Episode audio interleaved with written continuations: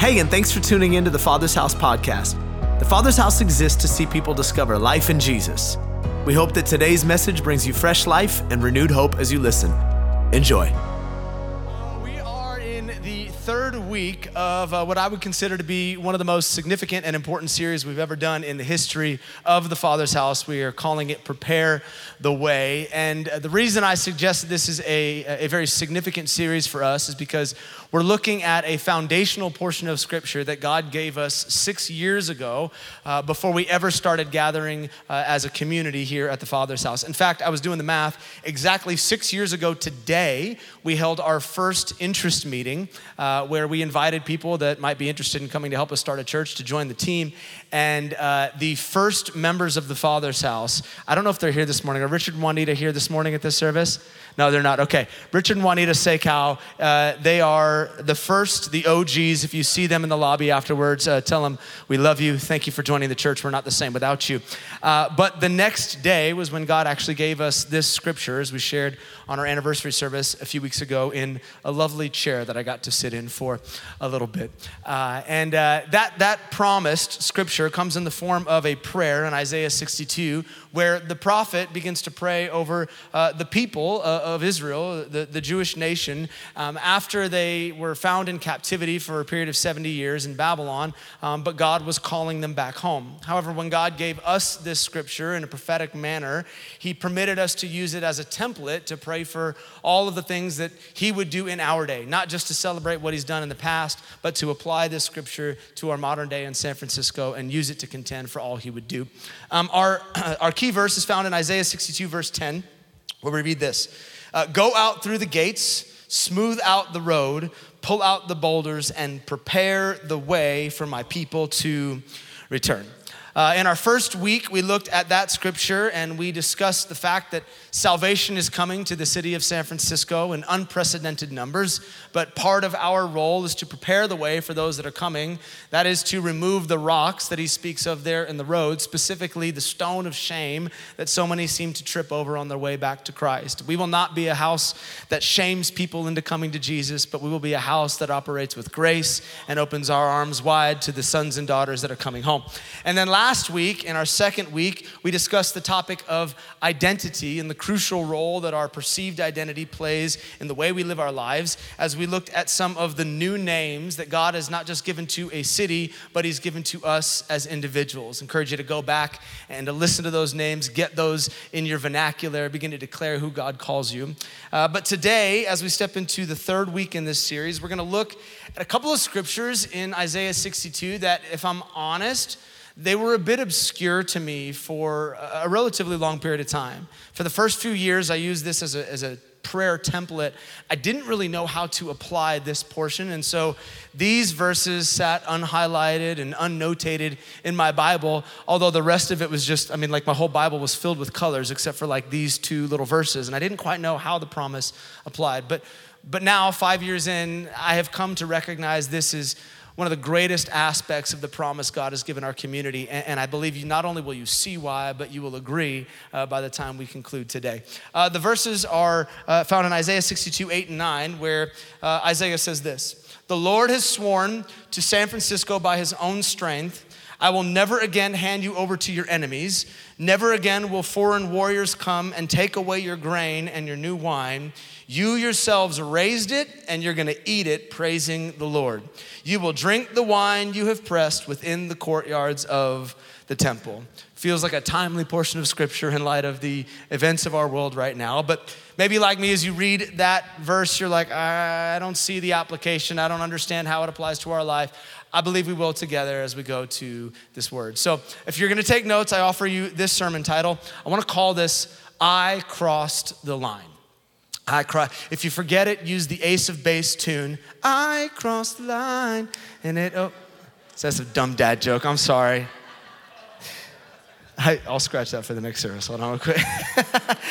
now let, us pray and, uh, and we'll get into it. Um, Holy Spirit, speak to us today. Thank you for your word.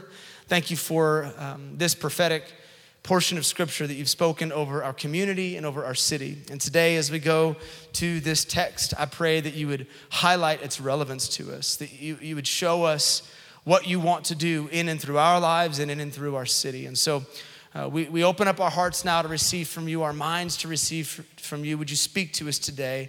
And would you transform us before we leave this place? In Jesus' name. And the church said, Amen. Amen. So, to apply this scripture appropriately, we need to do a little bit of historical homework and some contextualization here. Uh, so, permit me for a couple of moments at the beginning here to do a brief biblical history lesson. I'm sorry if it's boring, uh, but uh, I, I, feel like we need this if we're going to appropriately apply the text. If you go all the way back to the book of Deuteronomy in the Old Testament, you, you will find God beginning to give some some instructions to his people, a, a code of conduct to live by before they enter, ever entered into the promised land. Uh, namely, God begins to tell his people that they are to worship him and him alone. They're not to uh, allow the foreign nations to influence them or the cultures surrounding them to influence their decisions or their worship. They can't engage with the pagan gods or the sexual practices of the perverse nations. Instead, they are to live unto God, the one true God alone. Uh, that, that covenant comes in the form of uh, what Hebrews would call the Shema, which is a condensed version of all the things God spoke to them, where it reads, Hear, O Israel, the Lord your God is one, and you shall love the Lord your God with all your heart, all your soul, and all your strength. Of course, the expanded version of that would be the Old Testament law. But, but as you read through Deuteronomy and you get to the 28th chapter, God not only now begins to tell them about what they should and shouldn't do, he, he begins to list out some of the blessings for obedience and some of the punishment that will come for disobedience. And it's a rather lengthy list. In fact, to me, I find it a bit comical as I read through it, and, and perhaps you would find it the same because for the first 14 verses, he begins to speak about all the blessings. He's like, I'm gonna bless your fields, I'm gonna bless your kids, I'm gonna bless your livestock, your fruit baskets are gonna be blessed, your breadboards are gonna be blessed. And you're like, Amen. But after 14 verses of blessing, he goes on for the next 54 verses, nearly a four to one ratio of punishments that will come if they don't obey what he's asked them to do. And I find that comical because for me, it feels like something that I would do as a parent. How many parents are in the room right now? We do this all the time, okay? We tell our kids we're gonna bless them with something, but then we offer a four to one ratio of discipline if they don't do what we asked, right? You know we do. We're like, hey, if you guys obey, we're gonna go to ice cream tonight, it's gonna be great. If you don't, you're grounded, you get extra chores, I'm taking all your devices away and 50 push ups on your knuckles, all right? Just to be clear. That's how we do it in the Bittle household, all right? I don't know about y'all. I'm just kidding.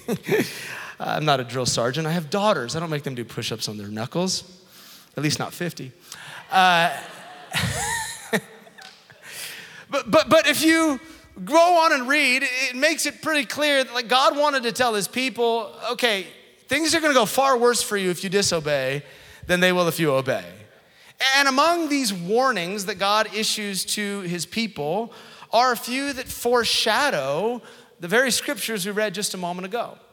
He begins to tell them if you turn your back on me, if you embrace the ways of the surrounding nations, then a foreign enemy will invade your land and they will eat the grain that you harvested and they will drink the wine that you've pressed.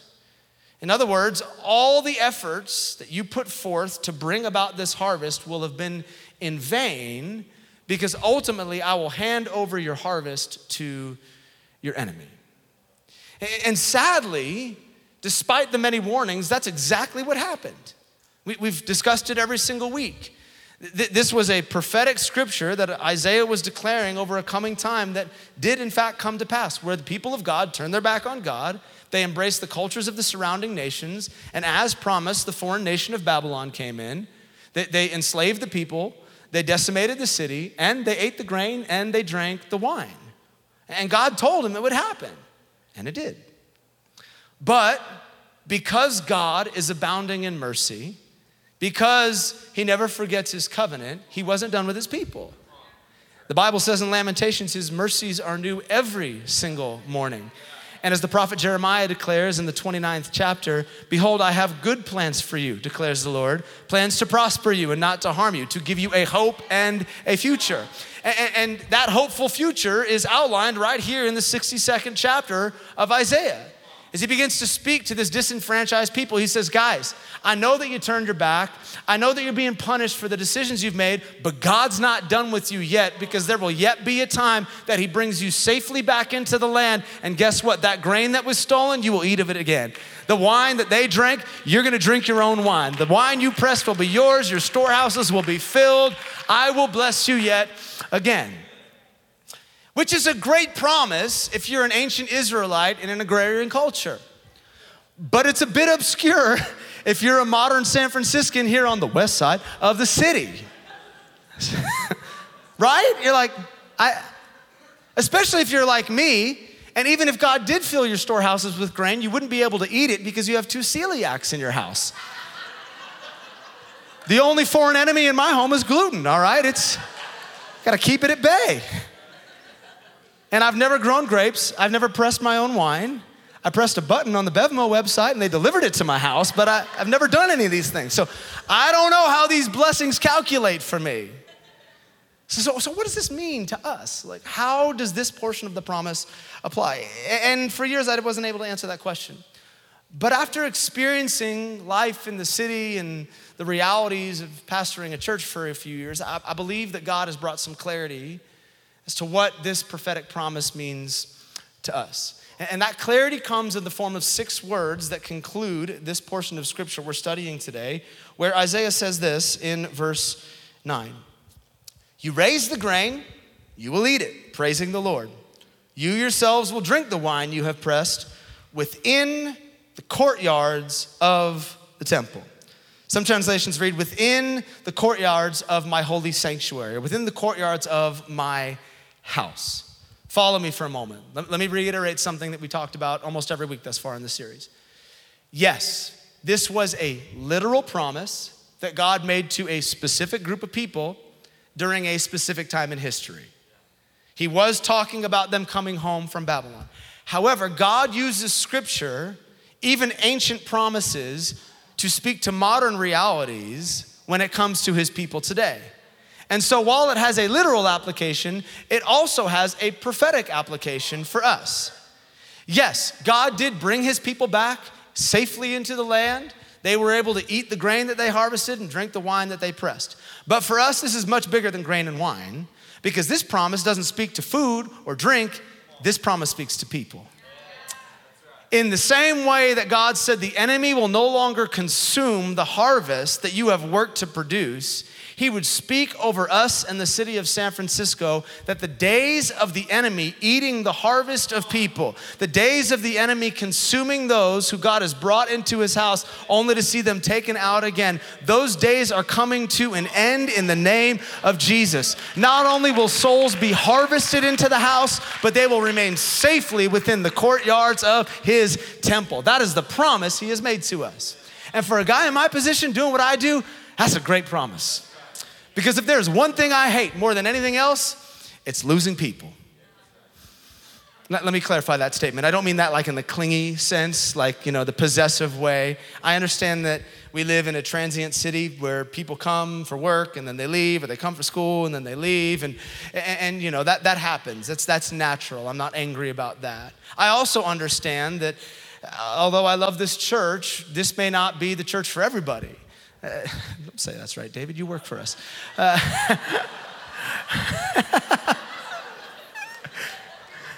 we might not be everybody's cup of tea long term, all right? Our culture, our style, perhaps one of the communication teams preaching, it may not be everybody's flavor long term. Perhaps we play a role in the salvation of individuals, but, but not everybody stays. And, and sometimes, because of seasonal life or whatever needs, people end up at other churches. And, and I'm, I'm cool with that. I celebrate the variety within the body of Christ. I try not to be clingy or white knuckled with people, but to bless them on the way in the same way we bless them on the way out. That, that's what we do around here. I mean, I like this church personally.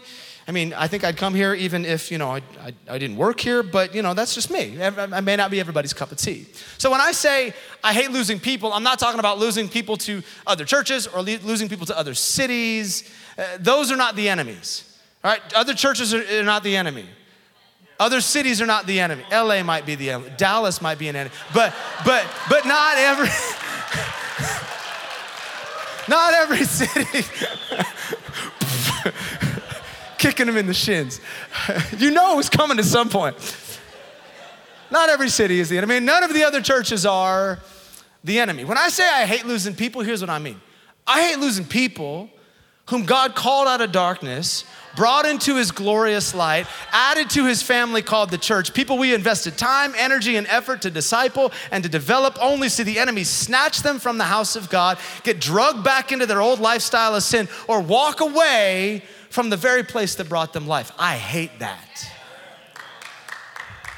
Nothing grieves me more than when I look back at some of the old videos or photos of the church and I see faces of people that I love and that I still pray for. And I, I look at the seats they used to occupy on a Sunday morning and their hands were lifted and they worship God, but today they're missing in action because they walked away. But it happens, probably more than we'd care to admit. And it's always happened. Even Jesus didn't get to keep everybody. J- Jesus one day was talking to his disciples and he, he said, Satan has perpetually, this is the verb tense in the Greek, has been trying to sift you like wheat from me. He's on a never ending quest to, to shake the people of the church so that he can sift some of those that God plucked out of darkness and drag them back into their old lifestyles. And here we are, 2,000 years later, he's still doing the same thing because it still works. And there's a number of ways that Satan sifts, or a number of reasons that people walk away from the house of God, the community of faith. There's a variety of reasons. Maybe one of those reasons is that they never truly developed the disciplines of faith. They came to church, but they never developed that daily rhythm of reading the scriptures or prayer and so they were relying on one meal a week in the house of God instead of the daily bread that God has said we're supposed to rely upon. And so when starvation set in because they were only eating once a week, they reached for what was available, which was the things of this world, and they filled themselves with that instead of with the bread of life. And so eventually they, they walked away. Still others, maybe they walk away because they were never truly involved in the community or the family of God. They treated church like a movie theater and not like a family. So when the show was over and they'd enjoyed it and the lights came on, they were able to walk in and walk out unnoticed. In fact, it was probably worse than a movie theater because they probably didn't even pay for their ticket.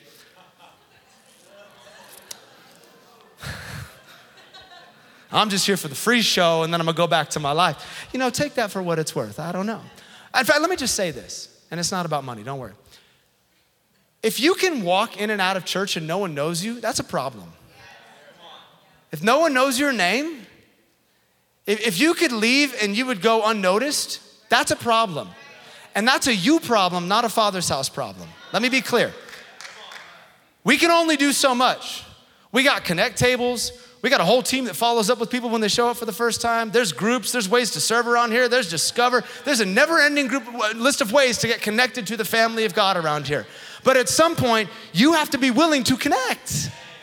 And I don't mean this as a threat or prophesying doom, but mark my words, because I've seen it enough. It is only a matter of time before you walk away if you don't become a part of the family. That's what strangers do. They come in, they come out, and when they get bored, they walk away. You need the community, and that's why some people leave. Still, others in similar fashion, they, they walk away because maybe they were never truly here to begin with. They were physically present, but they're like that soil that Jesus speaks to in the parable of the sower, where the gospel was planted and it sprouted up quickly, and we're like, oh my gosh, look at what God's doing in their life, but there were never deep roots.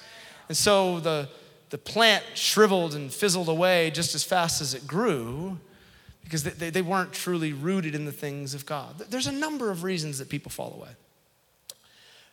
But I think, and this is opinion, but I think I've seen it enough. I think one of the main reasons that so many people walk away is because of an unwillingness to do what our title suggests today there came a moment in the journey of faith where Jesus called them to a line. He said, There's a decision that you have to make. Are you going to continue to do what you're doing, or will you follow me? And in that moment, the cost of crossing the line felt too significant. And so instead of walking towards Jesus, they walked away. Uh, let, me, let me illustrate this for you. This is a familiar scenario for many of us in the life of faith. Jesus will come to you time and time again, and you've felt this before, and he will present you with a line. On this side is your way of thinking, your way of doing, your way of living. You've been doing it your whole life. And he calls from this side and he says, I see what you're doing there, but this is what I'm asking of you. I know that you think that's right and that's what your culture tells you, but my ways are not like your ways. They are higher than your ways. And if you want what I have to offer, you're gonna need to cross over that line. We are faced, and this is not a one time event, this is an ongoing, perhaps sometimes daily decision. We are faced with lines that we have to choose. Am I gonna stay where I'm at only to do an about face and walk away, or will I cross over this line and embrace what God has for me? What are we gonna do? Jesus, one day, he's teaching on the shores of Galilee, and he's got a bunch of disciples around him. And uh, he gets to this part of the sermon about halfway through where things start to get a little bit aggressive. He, he's not teaching that seeker sensitive, diet Christian K love content anymore. Eh, this is no longer positive and encouraging. Eh, eh, he's being very clear about the cost of discipleship. He's like, this is what it's going to take for you to truly follow me. And as he begins to preach and get a little bit aggressive, some of the disciples get nervous and uncomfortable because they recognize that they're approaching a line they're like, okay, I know what's happening next. Pretty soon, Jesus is gonna call for the keys player. They're gonna play those whale sounds. It's gonna get really emotional in here. And eventually, Jesus is gonna look at us and say, You have a decision to make. What are you gonna do? You're gonna stay where you at, or you're gonna cl- cross over that line? And when faced with this decision, look at what the scriptures tell us in the 66th verse of the sixth chapter of John. You know it's gonna be a rough scripture when the address is 666, all right? Look at what it says in John 666. At this point, many of his disciples walked away. Put that scripture in your pocket, put it on your fridge. John 666. At that point, many of his disciples. Notice who we're talking about. Not seekers, not, oh, I saw a bus ad and I decided to come check out the Father's house. My friend invited me. No, these are people who had been walking with Jesus, who had witnessed miracles, who had experienced his power and his love, and when faced with an uncomfortable decision to make, they chose to walk away. Perhaps there is such a thing as those that were once following Jesus turning their back and walking away. This is, this is a familiar scenario. In fact, look at what the theologian William Barclay says, and I love his commentary on this. He says, Here we come upon a truth that reemerges in every age Time and again, it is not the intellectually diffi- intellectual difficulty which keeps men and women from becoming Christians. It is the height of Christ's moral demand. The real difficulty of Christianity is twofold it demands an act of surrender to Christ and acceptance of Him as the final authority, and it demands a moral standard of the highest level. To this day, many refuse Christ not because He puzzles the intellect, but because He challenges their lives. Put that in your Christian pipe and smoke it. Is there a Christian pipe? I don't know. How sad that reality is. they like that joke over there in the youth section. that's so true. Many refuse Christ because he challenges their life, because he poses this question Will you step over the line? Which brings us to that magical moment in the sermon where I get to pose a question. A question that forces us to not look judgmentally upon a group of disciples that walked away and arrogantly assume that we would never do the same, but to truly embrace the truth of what the scriptures are speaking to right now. Uncharacteristically, this is not a question that I pose to you that I've brilliantly wordsmithed. No, this is a question from the lips of Jesus. Because when Jesus watched this group walk away, he turns to the remaining disciples around him and he asks this very important question You gonna leave too? You gonna bounce? Now that it's hard? You like the blessings, didn't you? You like when I opened up the blind eyes and opened the deaf ears, and when I raised that dead guy, you guys were all clapping. But, but now that I'm asking you to do something that's uncomfortable, are you going to stay where you're at, or will you cross the line?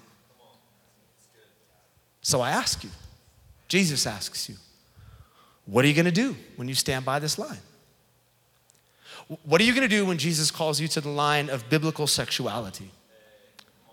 Hey, I know your culture says that that's okay, it's celebrated. Some would even mock you for having a different standard. They would chalk it up to you being a religious zealot to suggest anything otherwise. But let me remind you, they didn't create sexuality, so don't get to define sexuality. I created sexuality. And I might have a lofty standard, but my standard is for your good. So I ask you, will you lay down that relationship? Will you lay down that living situation? Will you lay down that indulgence? Will you lay down that mindset and cross over that line? Or are you gonna stay here and walk away? What are you gonna do? What are you gonna do when he calls you to the line of sacrificial giving? That line that someone up here every single weekend talks about. That line where we say, Jesus, I recognize that I did not provide for myself, but that you are my provider, and it is my joy to give back a tenth of my resource to you. The line that is less about your money and more about your heart, because Jesus says that your resources are tied, they're tethered to your heart. Where your treasure is, there your heart will be also. So it's not about funding a church, it's about surrendering my heart Will you be like the rich young ruler who looked at Jesus and said, I like what I've got more than I love you, and walk away? Or will you step over the line of sacrificial giving? What about when he calls you to the line of true discipleship? Not cookies in a living room with someone on a Wednesday night, but truly submitting your life to another individual.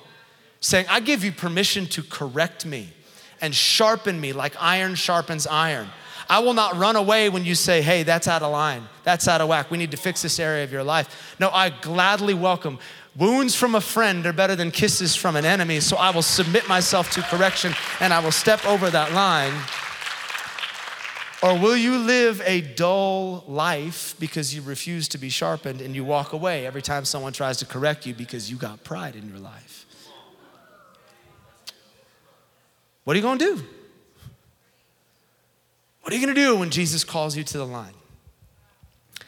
And at the risk of belaboring this, I had nearly finished writing the sermon when the Holy Spirit brought me back to this section and he said, Don't forget about baptism. Because baptism is a line that a lot of people have not yet stepped over. Are you going to buy into the lie on this side of the line that you need to fix your life and get free before you qualify to get baptized, which is in fact a lie that the enemy peddles because he wants you to stay bound or will you recognize that the freedom you're looking for is on the other side of that, that baptism, that line? Try, trying to get free before baptism is like trying to get clean before taking a bath. It doesn't make any sense. Romans 6 1 says that it's in the waters of baptism where our old man is put to death. We are buried with Christ, and the sin nature supernaturally dies while a new creation comes up out of those waters, and we can live in the freedom that has been made available to us in Jesus. 1 Corinthians 1, uh, 10 says that baptism is like crossing over the line of the Red Sea when the Israelites saw their enemies buried in the waters. You don't want to get drugged back to where you came from. You better get into the waters and let God kill off your enemy so that you can walk into the promised land that He has available for you. There's some lines. This is a familiar territory for faith. I could go on.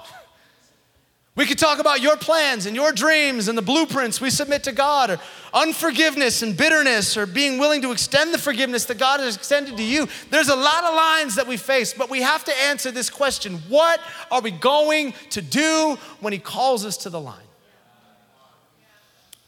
My prayer is that we would not be like the rich young ruler or the flaky disciples on the Sea of Galilee but that we would respond to this question the way that the Apostle Peter responded. When posed with this question, what are you gonna do? Are you gonna leave too? Look at what Peter says to Jesus. He says, Where else can we go, Lord? For you alone have the words of life. I got nowhere else to go but to you, Jesus. There's nothing waiting for me over here. Everything I want is on this side of the line. May that be our declaration. And listen, I'm, I'm not gonna sugarcoat this. This is not easy, all right? It's easy for me to step over an orange line here on the stage. But in reality, this is a challenge. This is uncomfortable, it's painful, sometimes it's costly. There are relationships that pay the price in the midst of crossing over this line. I'm not gonna pretend this is easy. Jesus said, if you want to follow me, it's going to feel like taking up your cross daily, dying to yourself daily to truly follow me. He never promised comfort in the process. But he also said, those that are willing to lose their life for my sake, they will truly find everything that they're looking for. Everything you want, translation, is on this side of the line. There's joy over here, there's peace over here, there's provision over here, there's blessing over here, there's fulfillment over here, there's purpose over here, there's the life that God has called you to on this side of the line. So, so I can't talk for you, but I'm gonna speak for myself. When I am presented with these lines in my life, I wanna be like Joshua. I want to be like the one who said, Choose this day whom you will serve. As for me and as for my family, we're stepping over the line and we will step into all that God has for our future. Actually, maybe I can speak for you because if Isaiah 62 is the promise that God has made to our church, then that means I'm not gonna be alone on this side of the line, but there's a whole community of people that are gonna say, I will embrace the cost. I'm not gonna turn and walk away. I am stepping into everything that God has for me because where else am I gonna go? You alone have the words of life. In fact, let me speak while we're on a roll here. Let's go ahead and speak to some mothers and fathers with some sons and daughters that are outside of the house right now. This is your promise as well. As the Lord spoke to us about on Tuesday when He prophetically asked me to take this box of names and flip it upside down as a sign that there are sons and daughters coming back to the house, and we no longer will need to pray for them because they'll be seated in the house of God safely. Let me speak over you. Your sons and your daughters are coming back home, they are heirs to this promise as well. The enemy might have thought he won because he sifted them for a season and he began to consume that which you raised. But as Isaiah spoke, that which you raised, you will enjoy yourself in the courtyards of your God. You trained them up in the ways of the Lord, they will not depart from it when they are young. So, ready, the ring, ready, the robe, the kids are coming home. In Jesus' name. That's, that's the promise. You raised the grain, you will eat it. You press the wine, you will drink it safely in the courtyards of my house. It's about people. It's about people.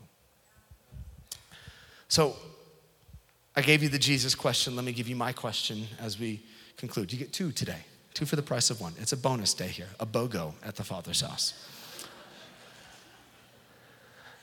As the worship team comes and, and we close here, let me ask you to consider everything that you just witnessed and that we discussed. And let me pose the obvious question What line do you need to cross over?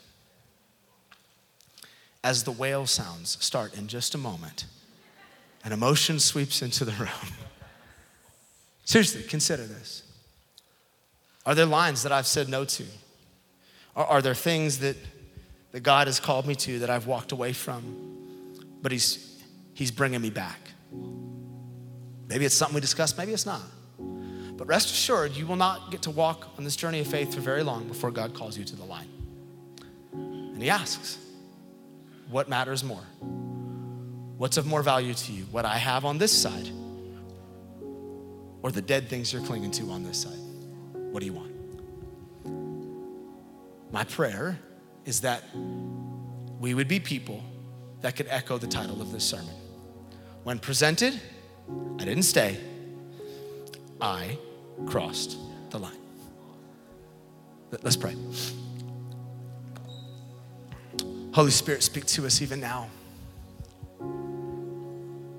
I remember when I was younger, a pastor got to an altar call and he painted this imagery of your heart being like a, a house with a bunch of rooms. And he said God would come to certain doors that you may have locked and you, you closed and said, ah, that room's off limits to you. God, we don't want to we don't want to be those people. Every threshold is one that you have permission to cross. Every door is open. Speak to us today. What would you call us into? What lines would you ask us to step over?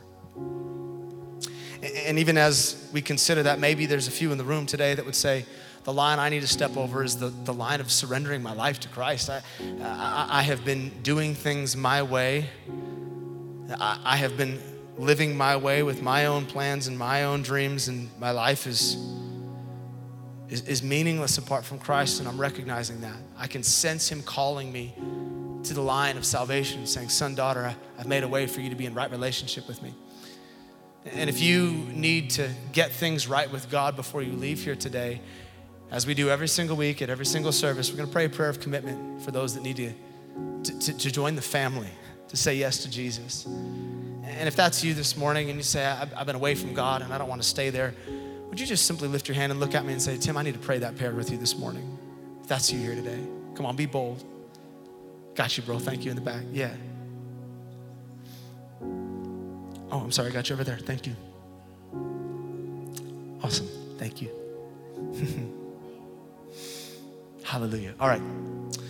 Nine o'clock, let's pray with these that are making this decision out loud so they're not doing it alone. Everyone repeat after me. Say, Jesus, today I give you my life. I thank you for giving yours for mine. I willingly choose to step over that line. Forgive me of my sin and help me to be your disciple, to walk in your ways from this day forward until I see you in eternity. In Jesus' name. Amen. Come on, let's celebrate with all the angels as those who lifted their hand made that decision. Hallelujah. Hey, thanks for taking the time to listen to the Father's House podcast. We hope it helped you wherever you're at in your journey. And listen, we want to pray with you if you're going through something right now that's difficult. You can go to our website, tfh.church, and click on the prayer and praise link and tell us how to join you in prayer. Until next time, be blessed.